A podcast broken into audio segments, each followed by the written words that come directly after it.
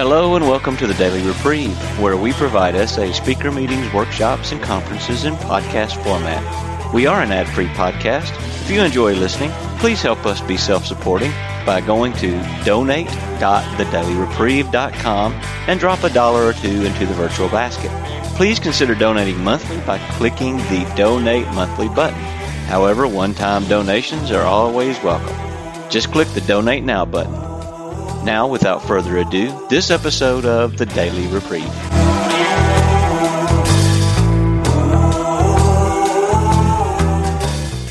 Hi, everyone. Harvey Asher, is sexaholic. I've been sexually sober 37 years, um, one day at a time. This is it, our last session of the series. Um, and before we go into it, I want to thank first Malcolm, who made this all possible. Uh, I guess about 22 weeks of talks plus his four weeks because he pushed me until I was willing to do this. Gently pushed me. but did a good job. And then to Daniel, who's been so devoted to getting these messages out around the world and um, just amazing service work. Uh, service work, as I always say about the program, it is not a cookie cutter program. It's not one way. So there is service work like Daniel does and service work like Malcolm did by pushing me. There's service work of sponsoring. There's service work of organizational. I am a total failure in doing service work organizationally because of my personality. I will go into a intergroup meeting and suck the air out of the room. My way or the highway. It's not good for the fellowship nor me. So I don't think I've been at a organizational meeting in 20 years, if not more, for SA. What's my service work? Sponsoring a lot of people and writing articles for the essay and other form of service work to carry the message that we talk about in the 12th step. So let's take a moment to just inhale and exhale a bit.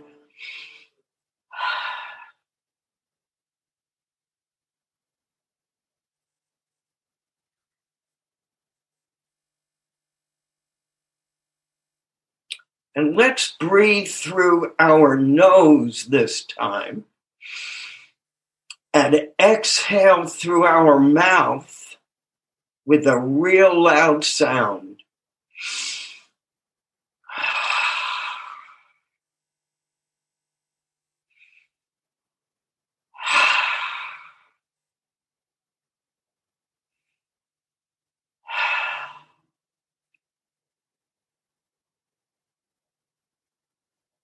And let's together say the serenity prayer.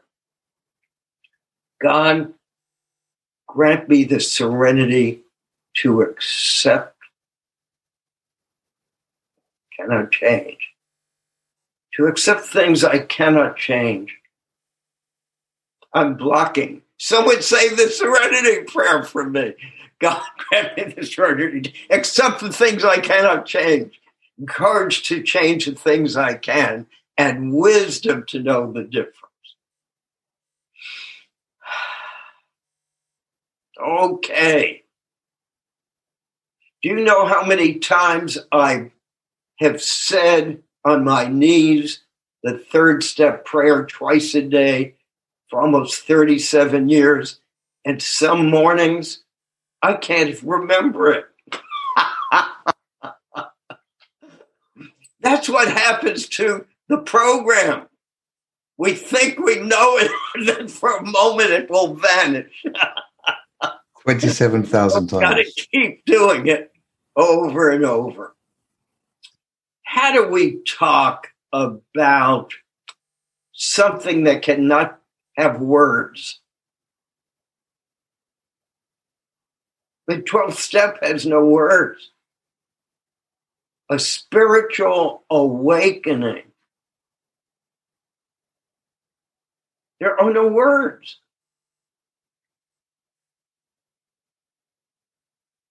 Got to do my best. But I was led this morning to realize how I wanted to do it by telling you a story of someone who was never in the program. A man who lived in the early and mid 1700s. Hundreds and hundreds of years ago. He was a wild guy. Wild. He was in the British Navy, did wild, crazy stuff. And then he became a tra- slave trader. He captured human beings and chained them up and put them in ships and took them all over the world where they died on the ships and it was the most inhumane of inhumanities that went on and on. And one day, this guy wrote these words.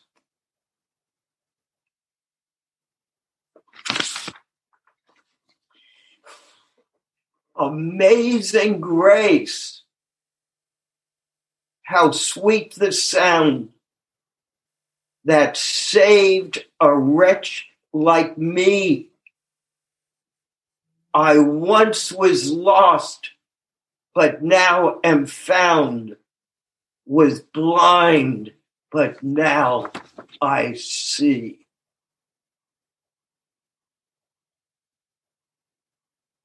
He had a spiritual awakening. It moves me so deeply. He became an abolitionist. He helped free slaves. He had a total life shift.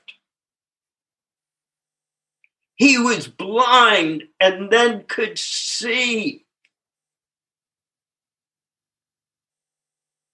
That was me. I enslaved people around me through my thoughts, through my behaviors.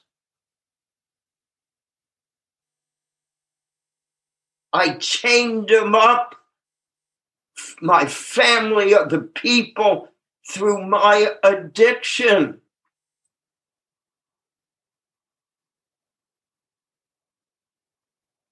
And then one day, I could see. What was it that I saw? Not that I was bad getting good, that I had an incurable disease. Incurable. That affected my limbic system of my brain. A physical allergy accompanied by a mental obsession.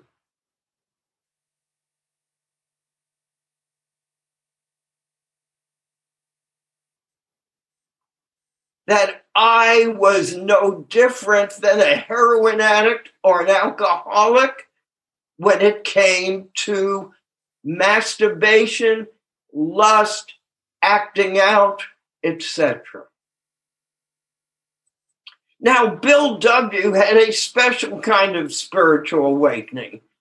His happened instantly after about six weeks of being introduced to these concepts.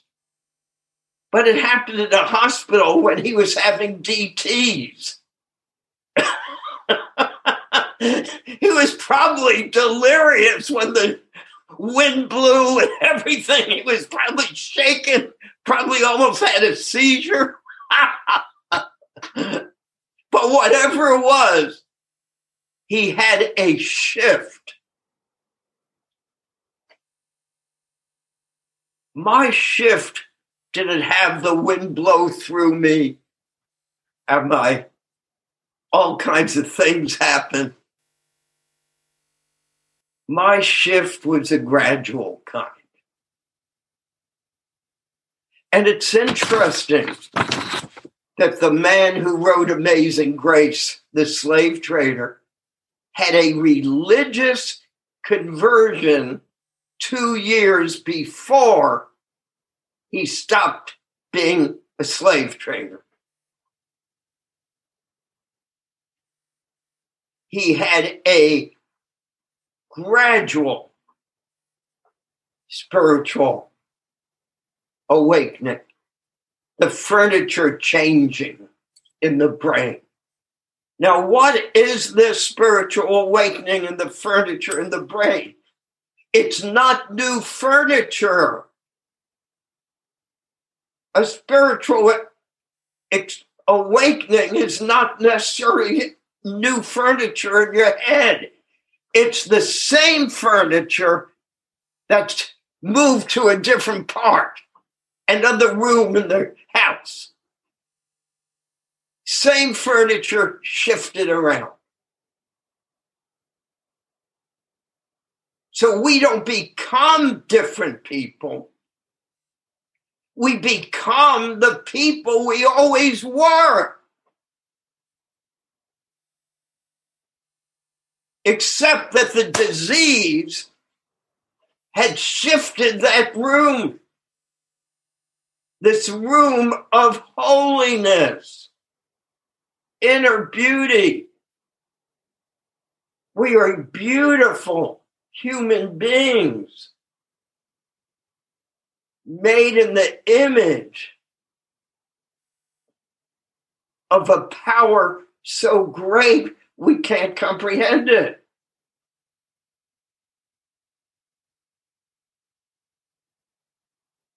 So, what happens? The furniture shifts. And as I've given this example time and time again, what do you mean, Harvey? You're f- same furniture. Well, in, before I came to the program, all I was interested in was seducing men and women to have sex with them. Now, what, how do I spend most of my day? Seducing men and women into recovery. I'm still seducing. I'm using my personality to suck you in. But I'm pulling you in for recovery, not to have sex with you.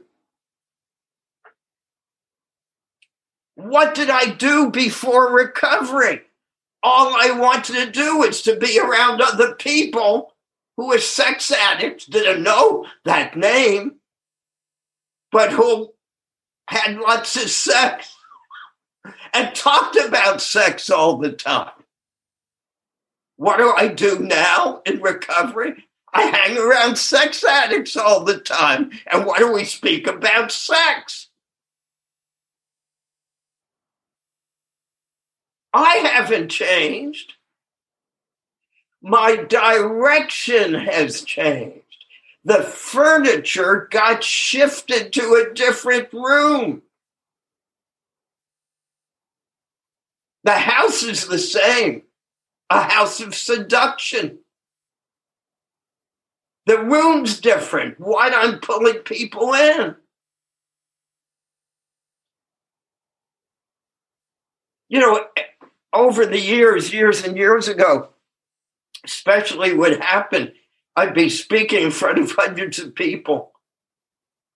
Here's this little guy on a, a, behind a podium at an international conference, and all of a sudden, I knew I owned the room. I had captured everyone in the room. You could feel it, you could see it. And all of a sudden, I learned what to do when that feeling came in. I would start to laugh and say, Hey, I caught you all. Remember, I'm just a crazy drunk.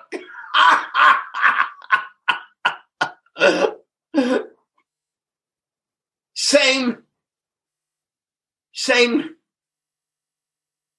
aspects. Where do I get this from? Or is it all bullcrap? The 12 and 12. Our natural instincts who go that go into wrong directions. Why? Because I have a damaged brain.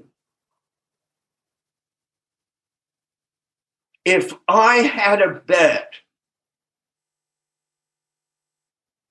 80 to 85% of people who hear me say, I have a damaged brain, which means you probably have one too, but I could only talk for me cringe. And they say, oh man, I'm just morally screwed up. I don't have a damaged brain. I'm just bad. Now I'm trying to get better. And the 12 and 12 talks about that too. Under the first step, it says, who wants to think they're different than other men, other people? What I'm damaged.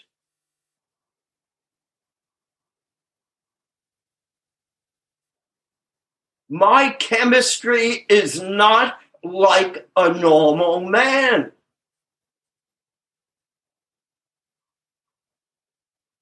I'm 81 years old I'm telling you, my disease still filters everything sexually.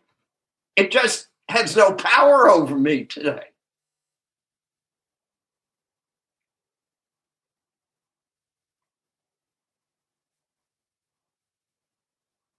You know, I tell the same stories because I only have one story over and over.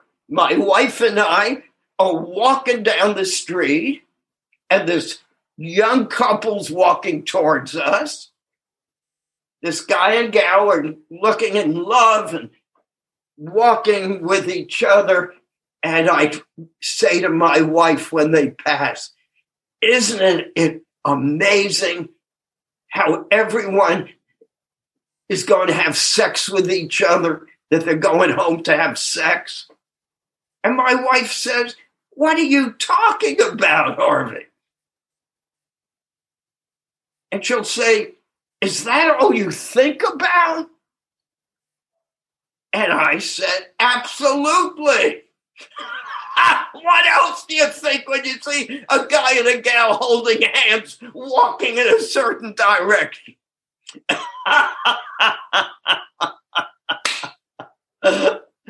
because my brain's are not like other brains. I grow orchid plants and all kinds of orchids. They look like genitals to me, male and female genitals. What can I tell you? Everything that goes in my brain gets filtered through a sexual filter.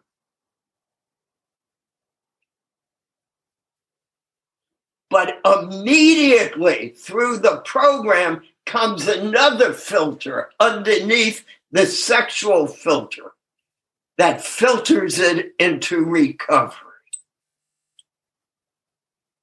So it does not have power over me. Now, why do I keep emphasizing this on the last session, especially? Because so many people react to their getting better as they're cured. They're cured from an incurable illness. They think they're cured and that they could start taking that second look again. They could start playing with the fantasies again. I wish you well. I don't do that. Why? It's not because I'm a goody goody. It's because I've watched you do it. And I see how it certainly doesn't work for you. So I let you do it for me. I let you do the experimentation. And I haven't seen it yet. The thousands of people I've seen come and go. Haven't seen anyone come back and say, yes, it was much better relapsing. Yeah, it was terrific relapsing. There's a guy in AA who would ask people after they relapsed, hey, was it better this time? Was it better? And the guy or gal would say no. And then this old timer would say, foiled again. I'm waiting for one person at least to say it was better. And then maybe, just maybe, I'll give it some consideration.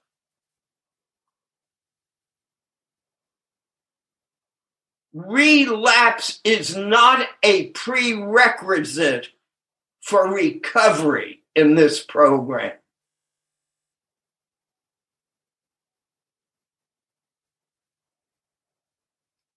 Now, when I get kind of didactic and lecturing and all, you know I'm in fear.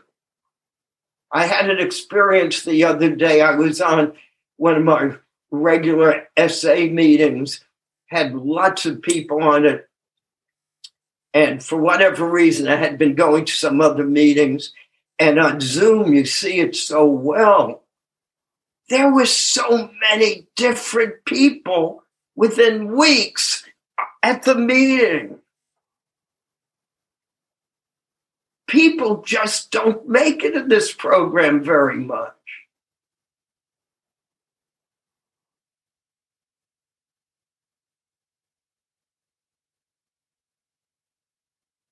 And it's not a complicated issue. It's because they have not had a spiritual awakening, that they are sick with an incurable, progressive, fatal disease if this is what you have. Now, many people come to this program who really aren't sex addicts. They might have abused sex or got in trouble with it, but they're not what the big book call real alcoholics, real sexaholics. If you're a real sexaholic, every time you relapse, your disease will have progressed and it will be tougher to come back. Other people get a lot out of SA. They de-shame things, but they're not necessarily sex addicts. And I'm never going to use scare tactics because it's not true. 37 years ago, a lot of guys and gals from AA would come to our meetings when we first started in Nashville. And I'm in AA. And I see them years later and they're not covered up, they're not locked up. But they needed to get off them. They couldn't tell their shame story to anyone in AA. And they got a lot out of coming to the meetings and hearing about masturbation and talking about it, and then they went off and they did okay. But if you're a real sexaholic, that's not how it goes.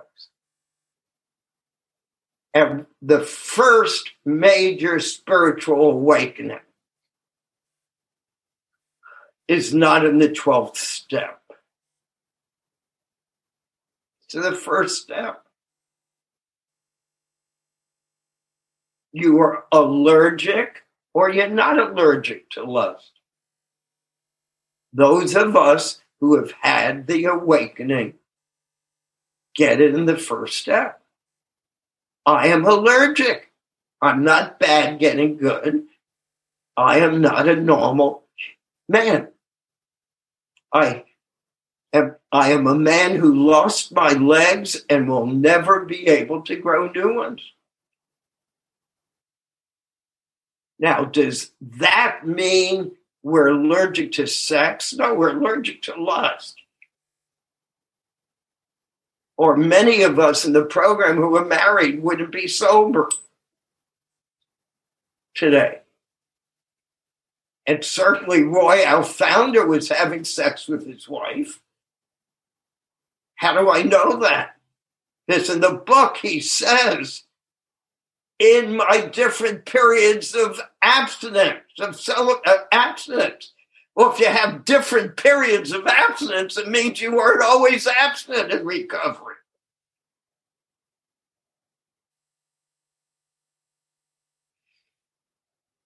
So, a spiritual awakening, what the heck is it? It's that I'm blind and then I see. Now, I went blind in um, about 18 years ago in recovery on one eye. And um, six surgeries, they never could get the vision back. But you know, one day I said, God, my wife helped me during six surgeries. She was there for me. She helped me. Gee, maybe she really loves me. I had to go blind to see how my wife loved me. I was blind and then could see.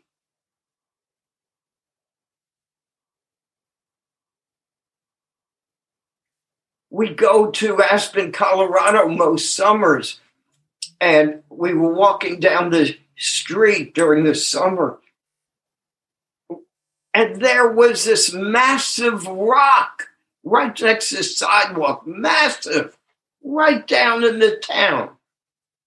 I had been there for probably 30 years, never saw that rock.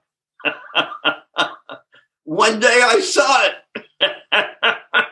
An awakening. Now, this gets a little more complex, but very simple.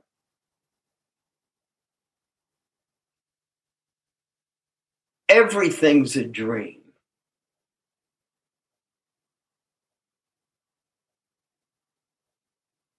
nothing's really real.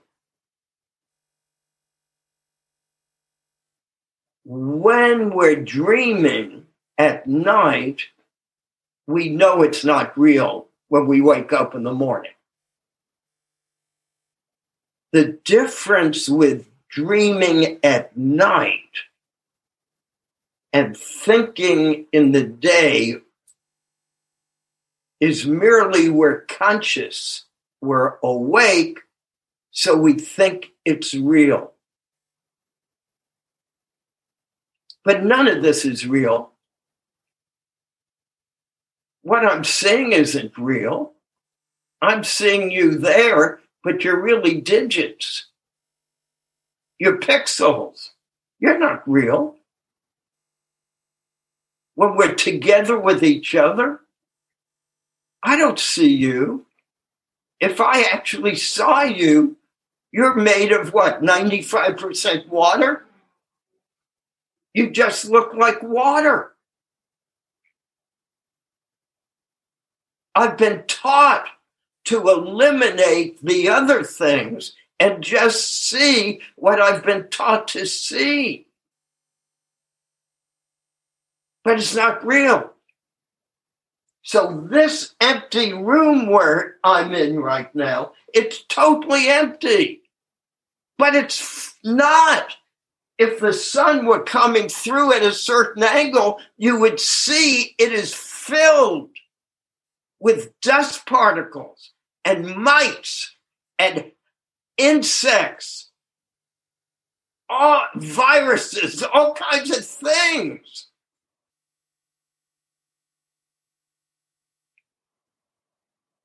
Now, what happens is in pornography, you actually believe this is real that a man could do it for an hour to two hours without an orgasm or something. that women love certain positions. that women do this and men do that. All theatrics. And Roy describes it beautifully in his book Reco- Recovery Continues. That picture perfect woman. She's looking at you. That woman is there for you, looking. She doesn't see everyone else, even though she can't anyway. She's looking at you in your eyes. Drink to me only with thine eyes, and I will drink to thine. That's what Roy quotes. So our eyes fool us. And then we cannot see what's there.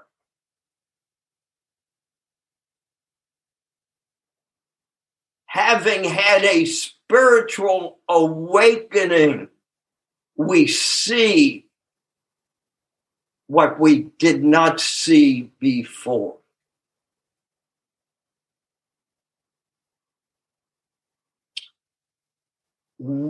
I've recently read this book. It's very painful to read, see what he said. He said, write down all your beliefs and then ask yourself, am I willing to let them go? That beliefs are made up. Beliefs are merely what have been programmed into me. They're very non spontaneous beliefs we have. We've been taught our beliefs from parents, religion, society. So, in a spiritual awakening, we begin to see the kingdom of heaven is within us.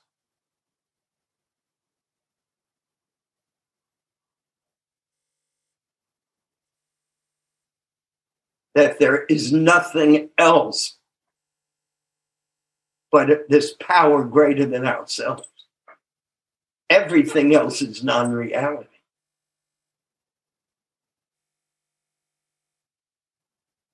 And the steps help us deflate the ego so we could see these things that we couldn't see within. What does ego do for us? It separates us. That's the only function of ego. I, me, mine, ego is what starts coming in at about age two when we are told that is your brother's, that's not yours. This is your bottle. This is this, this is that. You learn by age two to separate from the world around you. So we get blinded to the concept that we are all made of the same substance.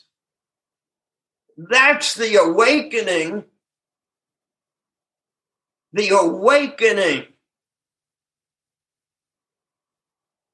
We see manifested with us in this program because we share from our weaknesses. We don't separate.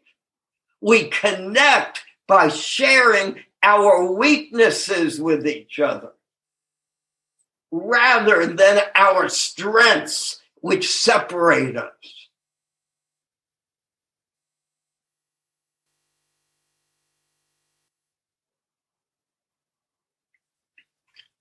Boy, this is heavy stuff. and if you think I know what I'm talking about, don't believe it. Because how can you ever know what a spiritual experience is through words? It is something you experience. Now, I have experienced these experiences of being totally porous and not being me.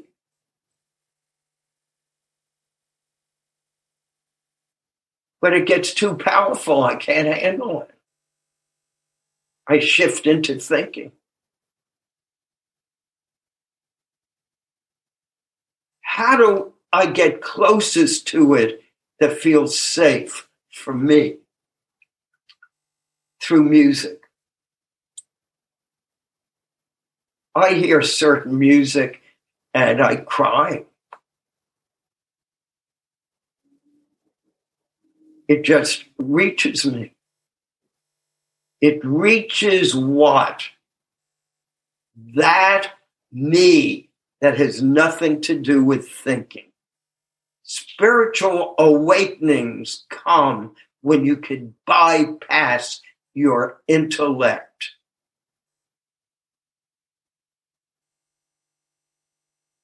Intellect is one of the most dangerous things for us addicts.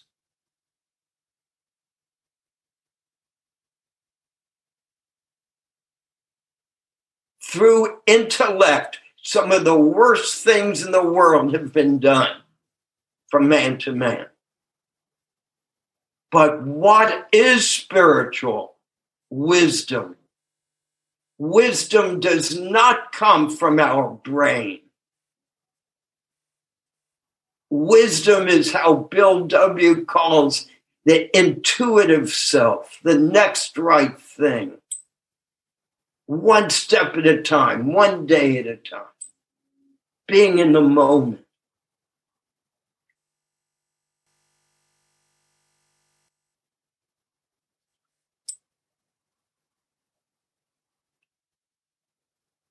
Thanks for listening to all my bull crap.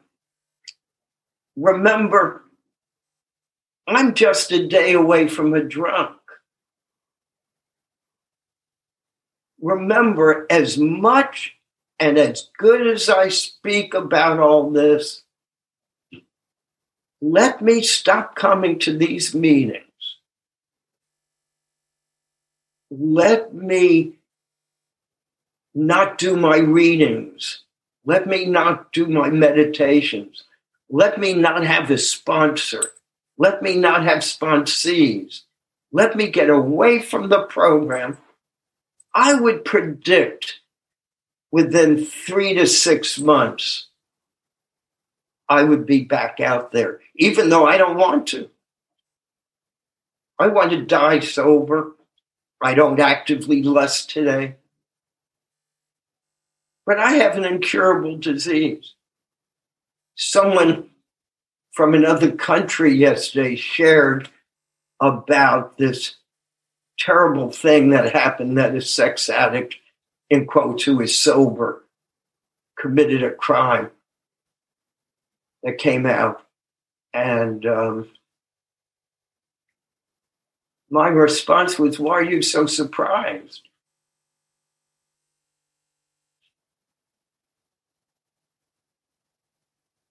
We're a very sick group of people.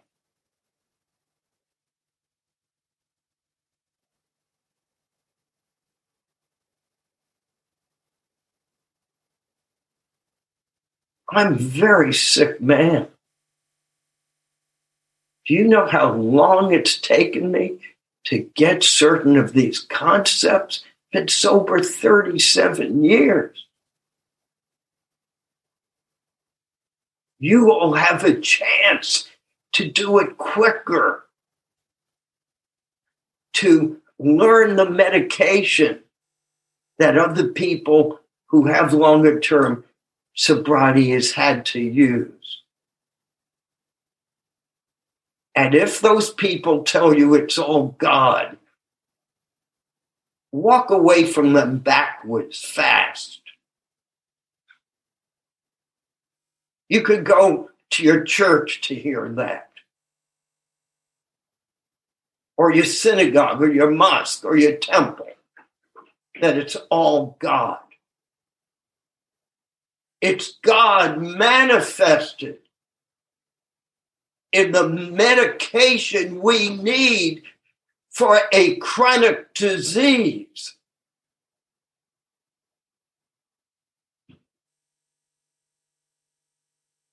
As my sponsor would say, don't get too good before you get too well.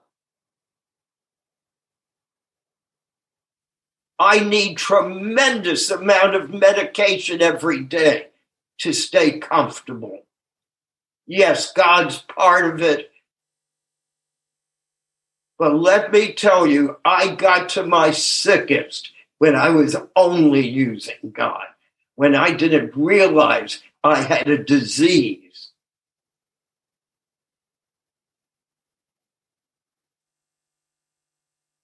And you know, I'm 81. I'm not going to be here that long to say all this.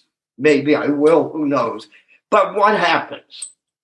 You're not going to hear this bullshit from many other people. Excuse the language. You're just going to say, oh, God's great. You're going to hear, God's doing this all. God's keeping me sober today. God this, God that.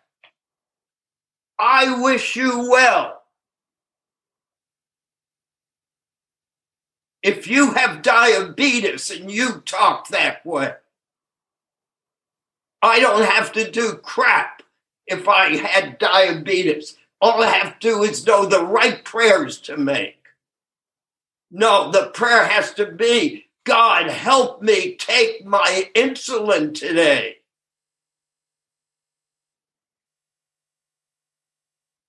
God does for us what we cannot do for ourselves.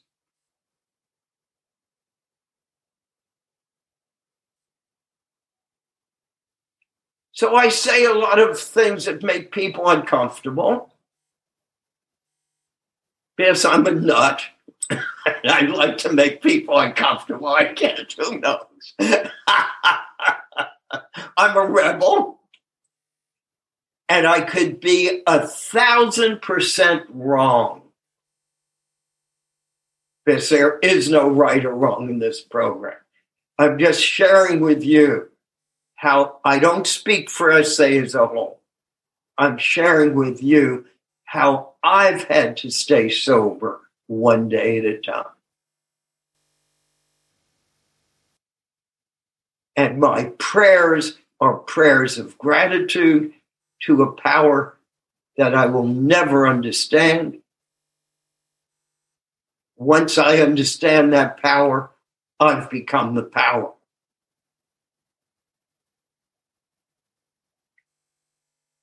And all I have to do is what the book says to have the spiritual awakening. I do my steps, having had a spiritual awakening as a result of these steps. We carry this message to other people. But how, what for me has been the message I carry to be happy, joyous, and free. The joy of living is our theme. And I read yesterday that if you're giving and you're not feeling joy, it means you're still giving with strings attached. In our program, we give without strings attached. Because we might never see people again. But we give, and it's in the giving is the joy. And it takes one day at a time. Uh, it's taking me 37 years. One person, thousands of years ago, it took him 49 days. Another person spent 40 days in the wilderness. Another person spent 40 days on top of a mountain peak. For me, I'm not even close with 37 years. but I get little glimpses of life without my ego being so involved. And that's been my spiritual awakening. Hi, thank you for the opportunity. Um, Harvey, I have a question about uh, dopamine. I heard you talk about dopamine once, like how how it feels like dying if if the brain chemistry gets confused. And that's what i am experiencing. I have a kind of imbalanced brain chemistry ADHD something like it. And um, do you have any recommendations how to um, how to balance brain chemistry and how to uh, go through that withdrawal because I react. I feel my disease, I feel my addictions stronger, getting stronger once my brain chemistry is out of balance. Do you have any recommendations? Thank you. Well, I'm going to talk around it. There's this wonderful, um, uh, there's a good video that talks about the chemistry, but he quotes from the French author uh, Marcel Proust. And Proust, Proust wrote this little story called The Mandolin. And apparently, I don't know French, but I think mandolin is a French cookie, like cake.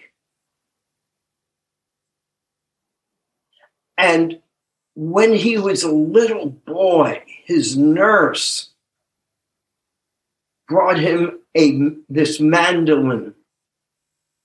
And it was so magnificent so delicious that for the rest of his life he went from bakery to bakery to find one as good as that.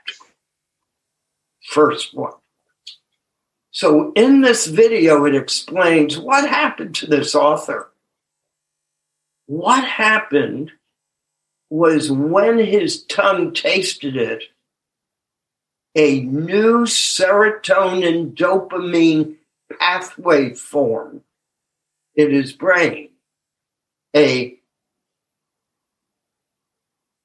good feeling happened. Once that pathway is formed,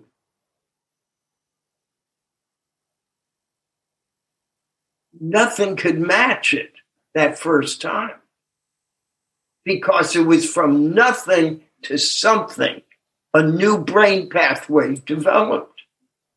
So, what happens in addiction is we get a sensation that is new to the brain, a new pathway forms. And we can never replicate it, duplicate it, that sensation again. So we have to increase the dosage. to get that sensation like the original one. That's called tolerance. How our body keeps needing a bigger dose. In sexual addiction, it shows up in our fantasies and our acting out behavior. They have photographs of dendrites. They have shown where these connections get formed. And if long enough, some of them actually will pull away if you don't keep replicating it. But that's another story. But for us, it's not what you could do because that's with doctors and other people. In recovery, what we do is tell ourselves the truth. I'm going through withdrawal. I will not die. I feel a death experience, but I will not die. Most people cannot get through withdrawal in this program. And no two people have the exact same routine. Some people have a longer withdrawal than others. But the gimmick is to be able to say, This is not real. I will not die. You're getting a death experience, a drowning, like you were drowning and you would do anything, including pulling people down with you. And how does Roy, not Roy, how does Bill W. call it in chapter five, and we were reborn. Well, you're reborn if you die. I feel like I'm having these little withdrawals several times a day. like it's not one time I go through it and then I'm reborn. I feel like it's going up and down all the time and uh, I try to balance with whatever coffee and blah blah blah, and but it's never never unbalanced. How does a heroin addict finally have to do it? They have to go cold turkey. Now in AA, they had people in a hospital for five days. In the states where they have a lot of sexual addiction treatment programs, they will keep you,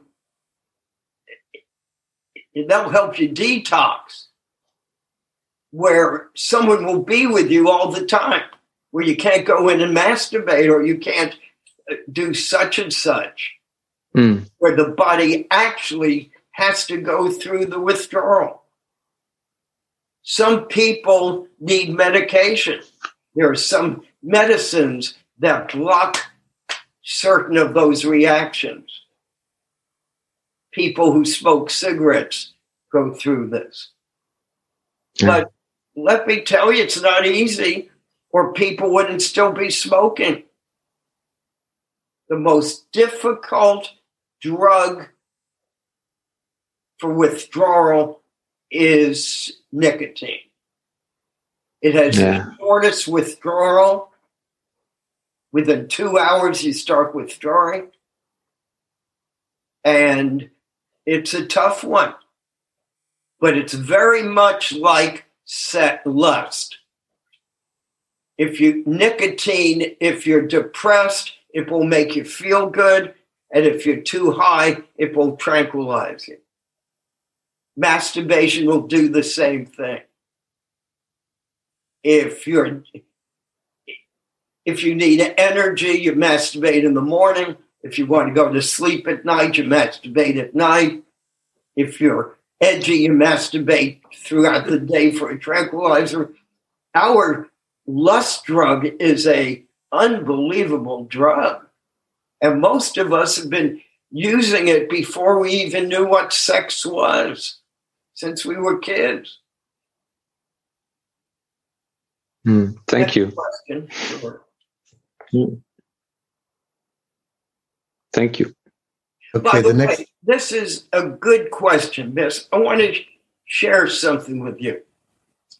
We started this Syrian series with approximately 270 people, 79 people. About 101 have shown up this time. Most people are not interested in a lot of this.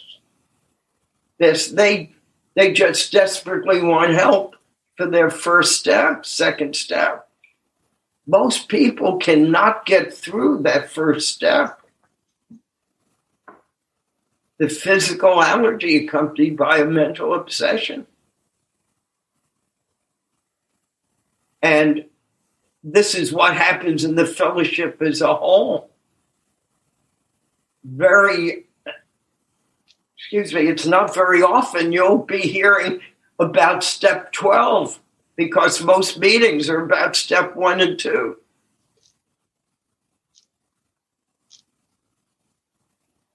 And people, you know, hopefully need to go to any length to get through the detox. Uh, my name is Alan. I'm a sexaholic, uh, sober for um, two years plus abstinent that time. Um, it has been due to a mm, a treatment called Eligard. I have prostate cancer. I received this Eligard stuff that uh, it's been like a unfair advantage. I mean, okay, it's for my cancer, but I haven't had lust, and um, so I've experienced this feeling of not having lust, not having the craving. And um, that's the only way that your question, Harvey, relates to um, um, my reply in that domain. Um, my question to you is um, well, I've been a bit anxious lately because I, I quit the, the stuff in uh, in uh, November. Um, and I hope others will. Well, I quit it in November, and so sometime in May, June or so, like that, my uh, mm, my body may be starting to resume some normal hormonal kind of stuff. And I've been future tripping, like, oh, I'm really scared. I'm really, I have to work a stronger program so that I can um, be ready for if and when. Um, that's that's my comment, and um, I mean, I that's my my that's what's going on. I don't know if you can say anything uh, on this, Harvey. I will, and then let's switch to spiritual awakening. I've spoken about these things before. That when you make SA a religion, you get in a box and you say everyone has to be able to respond to the 12 steps. Some people are just too ill to just do it through meetings and the 12 steps. There have been many people over the years who have gone to treatment and still relapsed. Other people who have done everything possible, and their disease gets worse and worse. And time and again, I'll get the calls from these people, their sponsors tell them to call me. And I recommend hormone, not personally, I tell them go find a doctor to get them on that hormone. Quite a few people in the program who are about to get arrested need chemical castration for a while. And some people need chemical castration indefinitely, from what I've seen over the years. Some people actually still can have sex with their wives, but their whole lust system.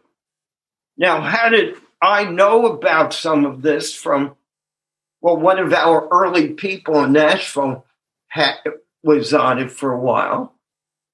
But then there was this man who was, you know, trying to kill himself because of one relapse after another.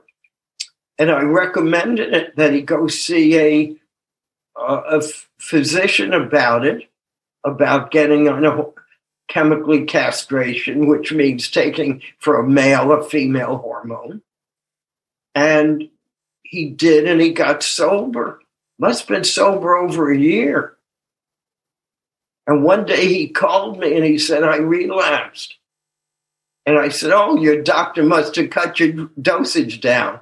He said, How did you know? um, I asked him once he got back on it and he did well again. I said, What's the difference? What, what's happening? Why is this working?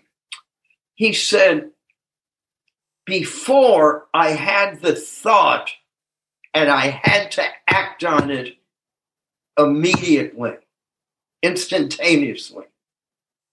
Now I get a thought, same thought but I get a moment in time, a space where I can use the program, the steps of the program, the tools of the program.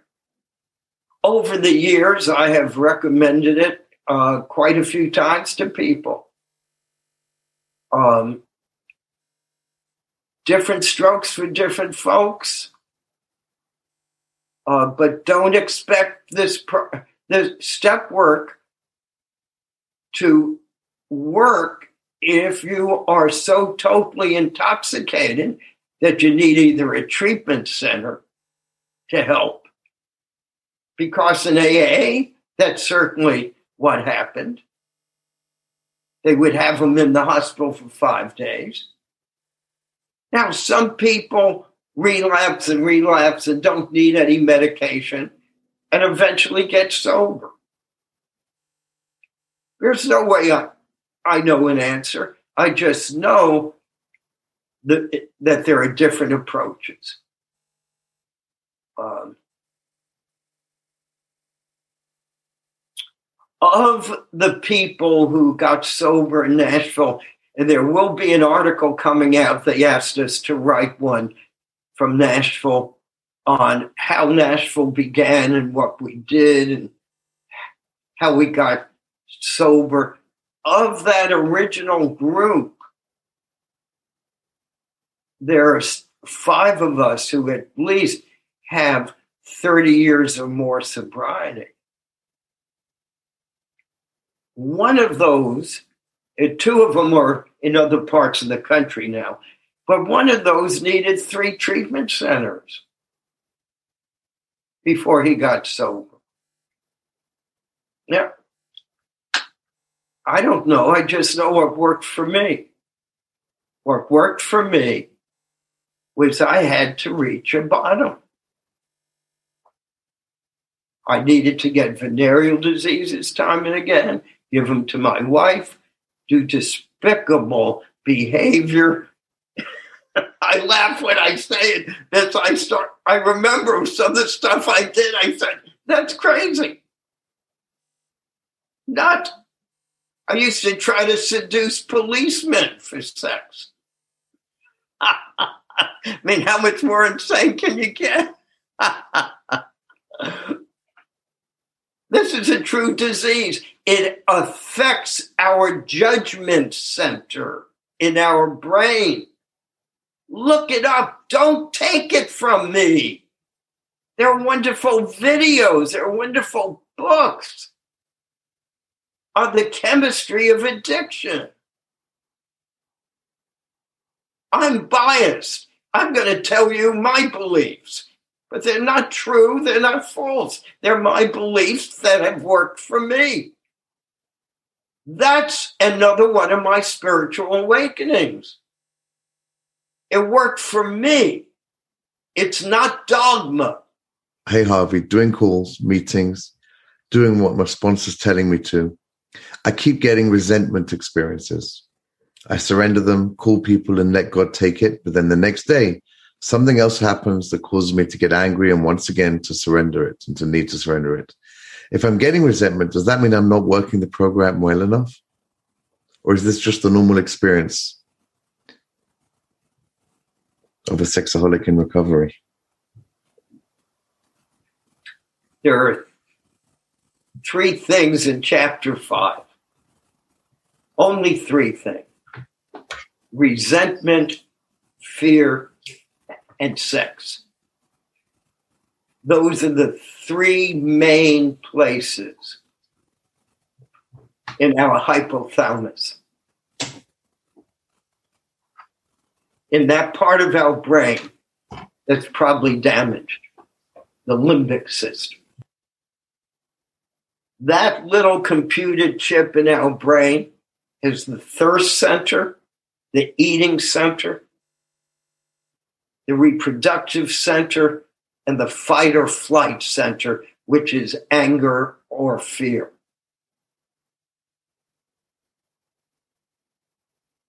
Anger for me was addictive too, was just another drug.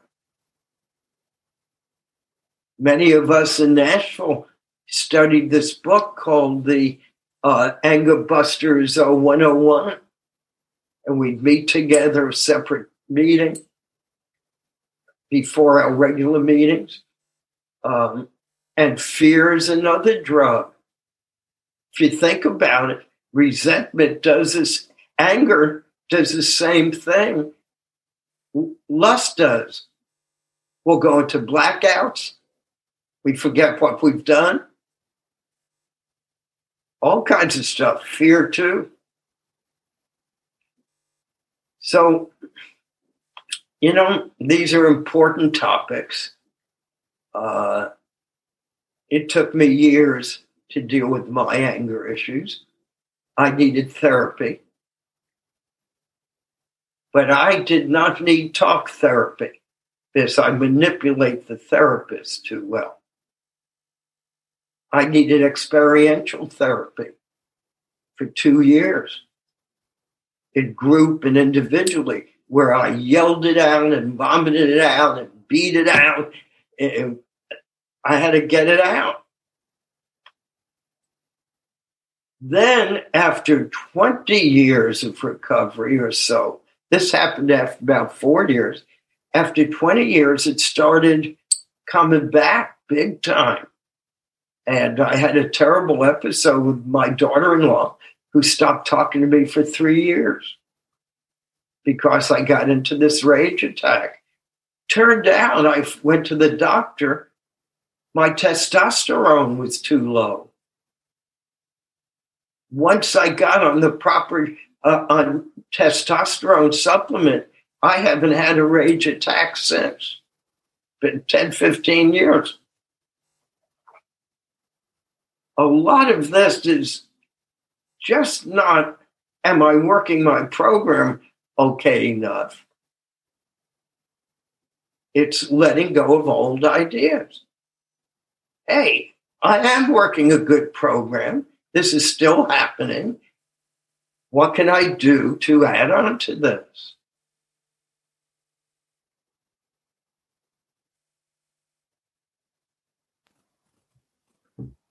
You know, Okay. My, my high blood pressure goes sky high.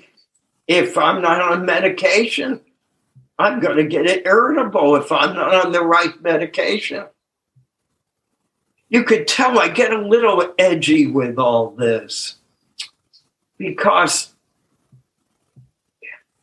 I I'm uh, being judgmental.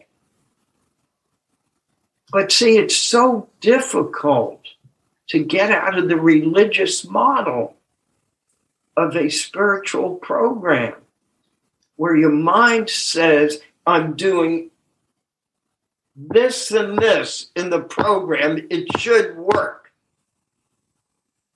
And then the blinders go on. Just like we do with religion. No, this is a spiritual program. So, how does that work? You share it in a group and you say, Hey, I'm still raging. Has anyone in the group had this problem? If so, can you talk to me after a meeting? And you find out how they dealt with it, just like you're asking here. I needed all kinds of therapy in my 37 years of recovery.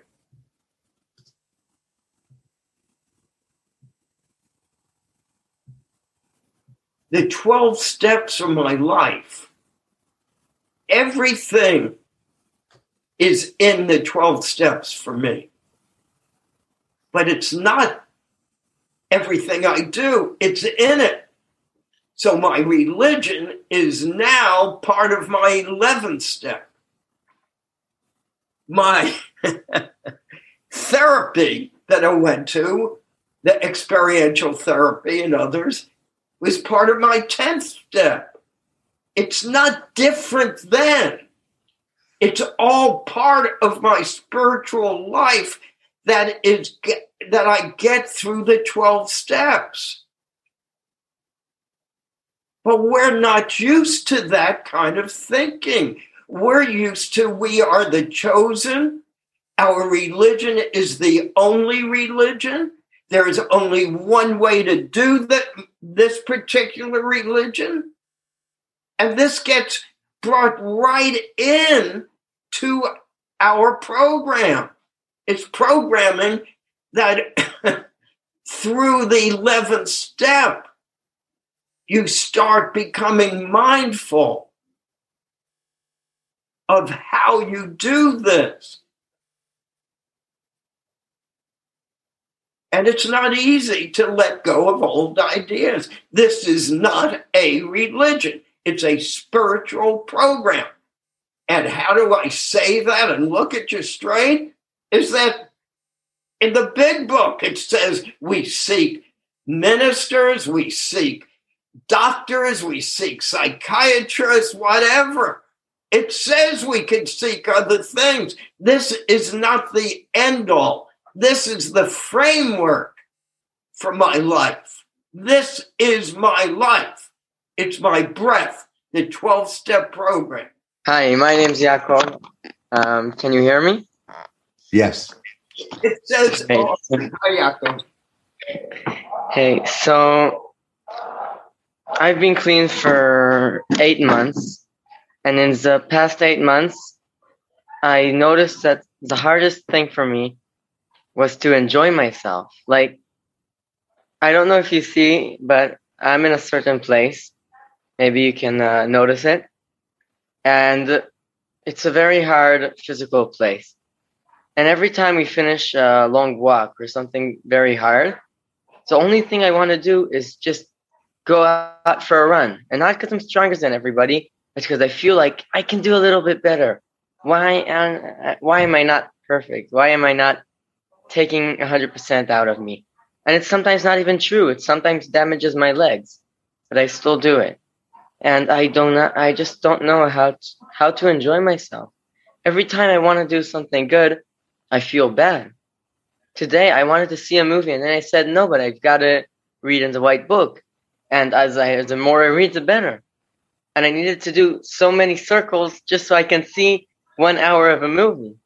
It was a great movie, thank God. But it was so hard for me, and it's very hard for me to feel good with doing stuff that I like. I would like to hear. Thank you. My sponsor would say, Harvey, you could either wear the program as a straight jacket or a loose coat. If you wear it as a straight jacket, for those with English, not their primary language, a straitjacket is when you're psychotic and mentally ill and you could hurt other people. They put you in this special jacket where you can't move your arms he said, if you work this program, use it like a straitjacket, you will eventually break out of it. Wear it as a loose coat. That's not easy because of the damage in our brain goes into fear. oh, I'm not doing it right. I'm going to lose my sobriety. This will happen. That will happen. Same old story we do with God, the punishing God. If I pick my nose twice, he's going to strike me dead. Can only do it once. So don't worry about getting joy. Just keep doing your steps. One step at a time. Okay? One step at a time. And you'll either let go and loosen up, or one day you will go on a hike, and afterwards you'll fall down and fall asleep in the middle of nowhere. There's just so much you can do. And then we reach our bottom. And we've all had to go through reaching our bottoms in different places. And character defects. Are you doing your fourth step with your sponsor?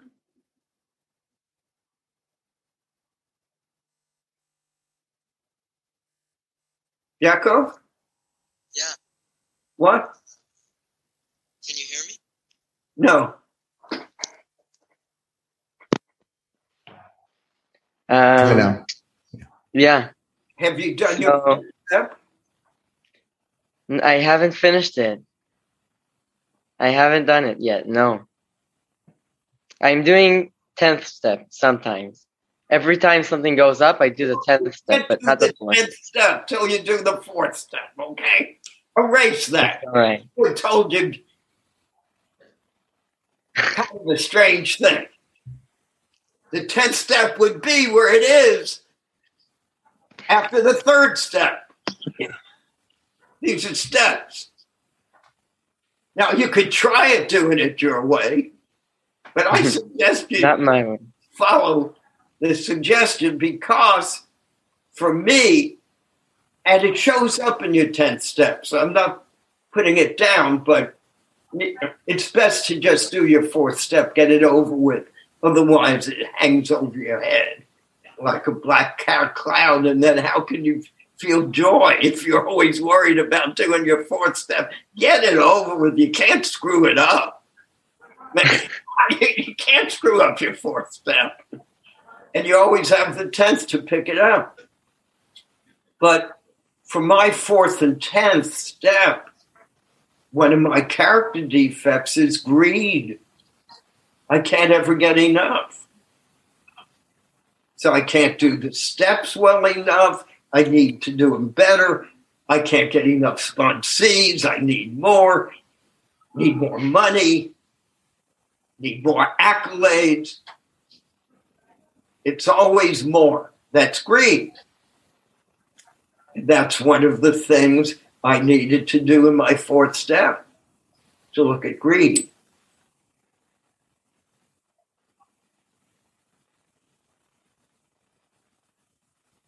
Will you commit to me and then text me in a week that you finished your fourth step? Should hardly take you any length of time. I wish I could. I can't. No, the truth is, in the place I am, I don't know what's going to be my day. Sometimes I get 10 minutes off. Sometimes I get more. But that's my next challenge. And that's So, going to be the first. Get out of the place you're in. I assume you're in the army. Yeah, I am in the army. When'd you get out? In two years. Two years. Have you patted yourself on the back saying you're a miracle? What a wonderful program you're working. It's amazing. How can you be joyous if you're not giving yourself credit? You're in the military under extreme physical, mental conditions, and you're staying sober. If this isn't the Red Sea parting, what is? This is miracles of all miracles. but you're going to be too busy talking about what you're not doing rather than saying, wow, I'm doing something right because I'm staying sober. If there's anything you want to kind of wrap up the series with, or anything extra you want to add?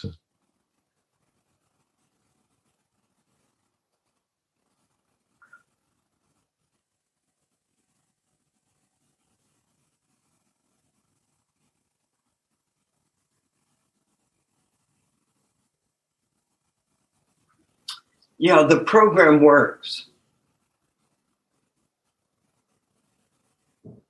It just works. But it especially works by not learning new things, by, but by letting go of old ideas. Letting go of old ideas.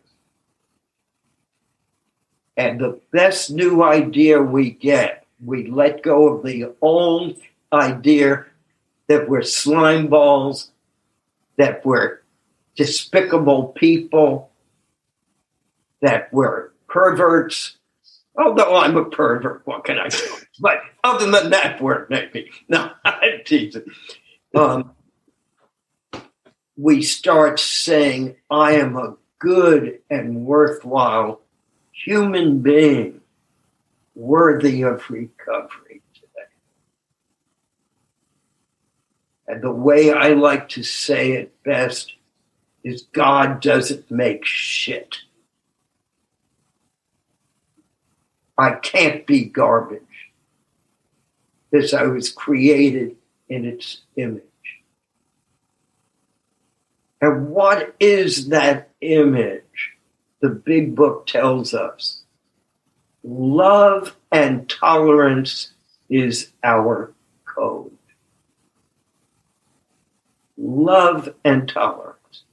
So when all this ego goes, we get love because we're all one.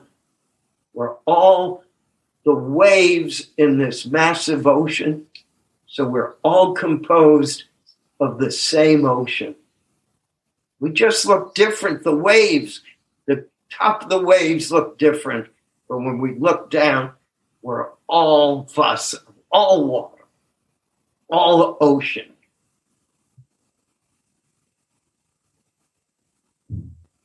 This is a program the world has looked for. Looked for. And I am getting so old at 37 years, I have been able to see how the 12 step program has infiltrated Christian churches where 12 step programs are being used. And I'm now seeing it influence Jewish places. It is transcending religion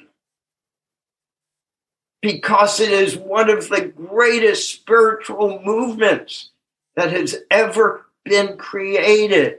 I'm not talking religion movement. I'm talking spiritual, spiritus, breath, the present, the moment, love for each other. Now, my sponsor would say there are people in the program that if he were cremated together with them, he couldn't warm up to them. but so you don't have to like everyone, but we sure could love everyone because we're all one. Because God is one. Everything's one. There is nothing else. And on that note, I love y'all. My ego will miss doing some of this, but I won't for a while. I need a break.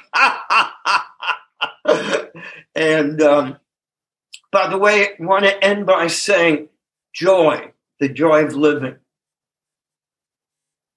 a week ago, you know, it's been a few weeks after my COVID two shots.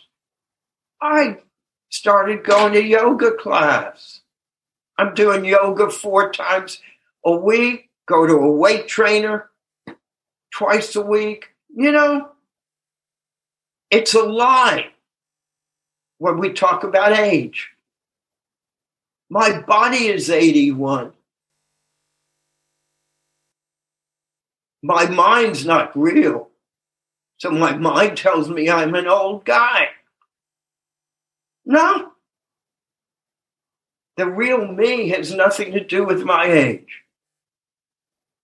And so I just see more and more beautiful things out there to participate in, to broaden myself, and take it one day at a time. And the journey never stops surprising me in a positive way. And there is no destination. This is not about going to heaven or not going to hell. There is no destination in this program. It's a pure journey. Just the journey. And what joy to meet you all that have friends from all over the world. Friends I really care about because I'm a loner and I don't have to socialize with you. I talk to you, I tell you all my secrets, but I don't have to do much else with you. That's I'm a loner. That's how I embrace myself. That's what I do. So it's a miracle I could reach out and talk to other people and get one more day of sobriety. Love you all. Happy holidays to all my friends of the different religions this coming few weeks. Bye bye. I would like to thank you for listening to this episode of the Daily Reprieve, the best source for experience, strength, and hope for SA members. Please subscribe to this podcast to be alerted of new episodes. Please show your support by donating to the Daily Reprieve by going to donate.thedailyreprieve.com and choosing either monthly donations or a one time donation by clicking Donate Now. Thank you for listening and stay tuned for the next episode of The Daily Reprieve.